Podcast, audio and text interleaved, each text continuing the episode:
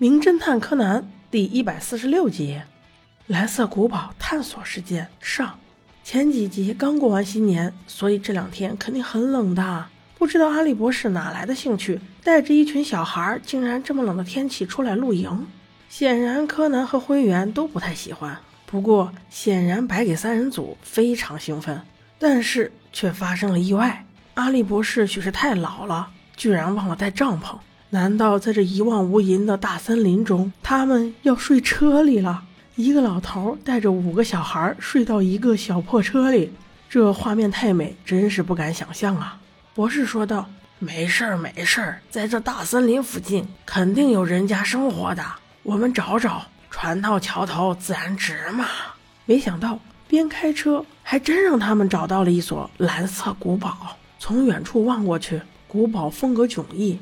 严肃中又透着柔美。柯南心想：这该不会是把西方国家的哪个古堡直接拆了，拉回来拼凑起来的吧？经过一番周折，终于来到蓝色古堡的门前。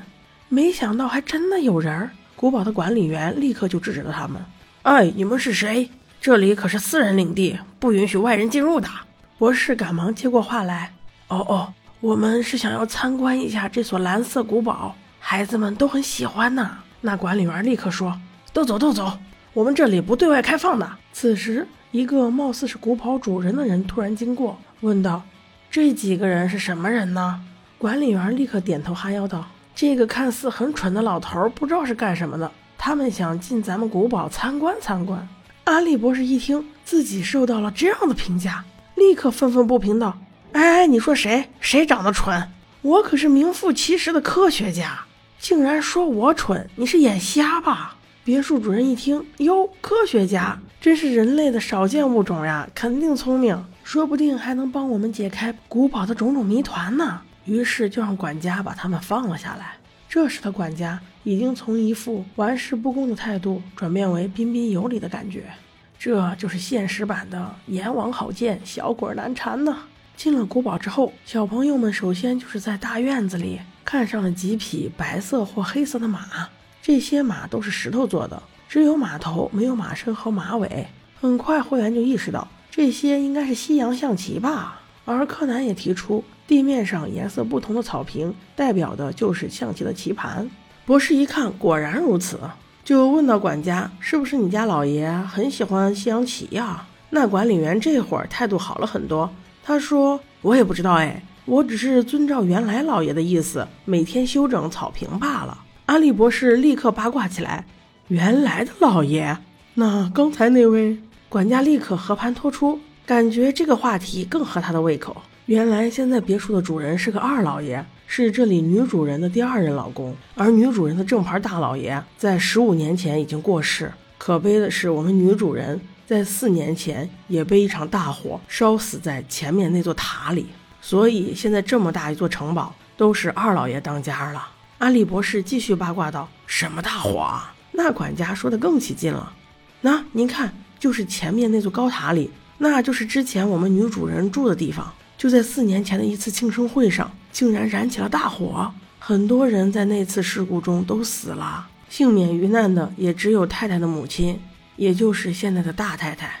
哦，对了，您看。”在那边，那个穿蓝色西服的男生，那是二老爷和女主人的亲生孩子，也就是我们现在的当家小少爷。边说边走着，众人已经进了古堡，迎面而来的竟是一位坐着轮椅的老太太。她看见管家带了一群人过来，便问道：“这些是什么人呢？”此时的管家显然有些紧张，慌忙间解释着自己刚才说的那些话，顺便也回答了大太太问的问题。啊，太太，这些是二老爷的朋友。听说这位是科学家，今天应该会在这里过夜的。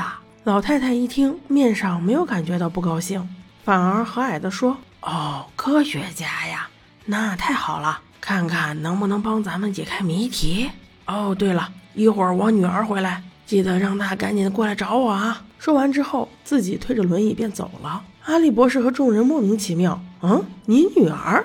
管家连忙解释道。大太太估计这几年因为亲人一个个去世，所以脑筋有点不清醒，估计还认为她女儿还生活在人世间吧。此刻，柯南提出了一个问题，打破了有些悲伤的气氛。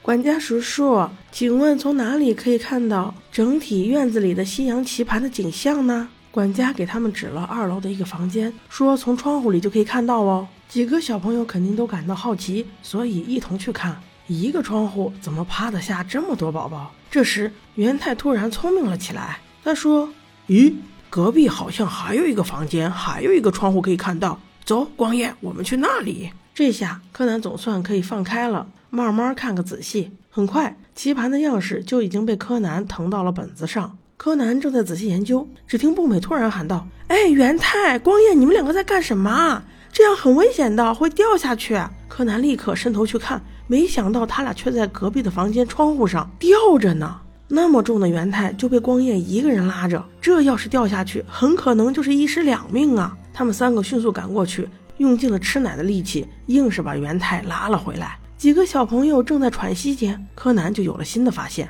因为他觉得这两间房子的窗户位置都与众不同啊。一般情况下，窗户都开在墙面的正中间，而这两间相邻的房子，窗户也呈相邻的态势，都与中间共用的这堵墙非常近。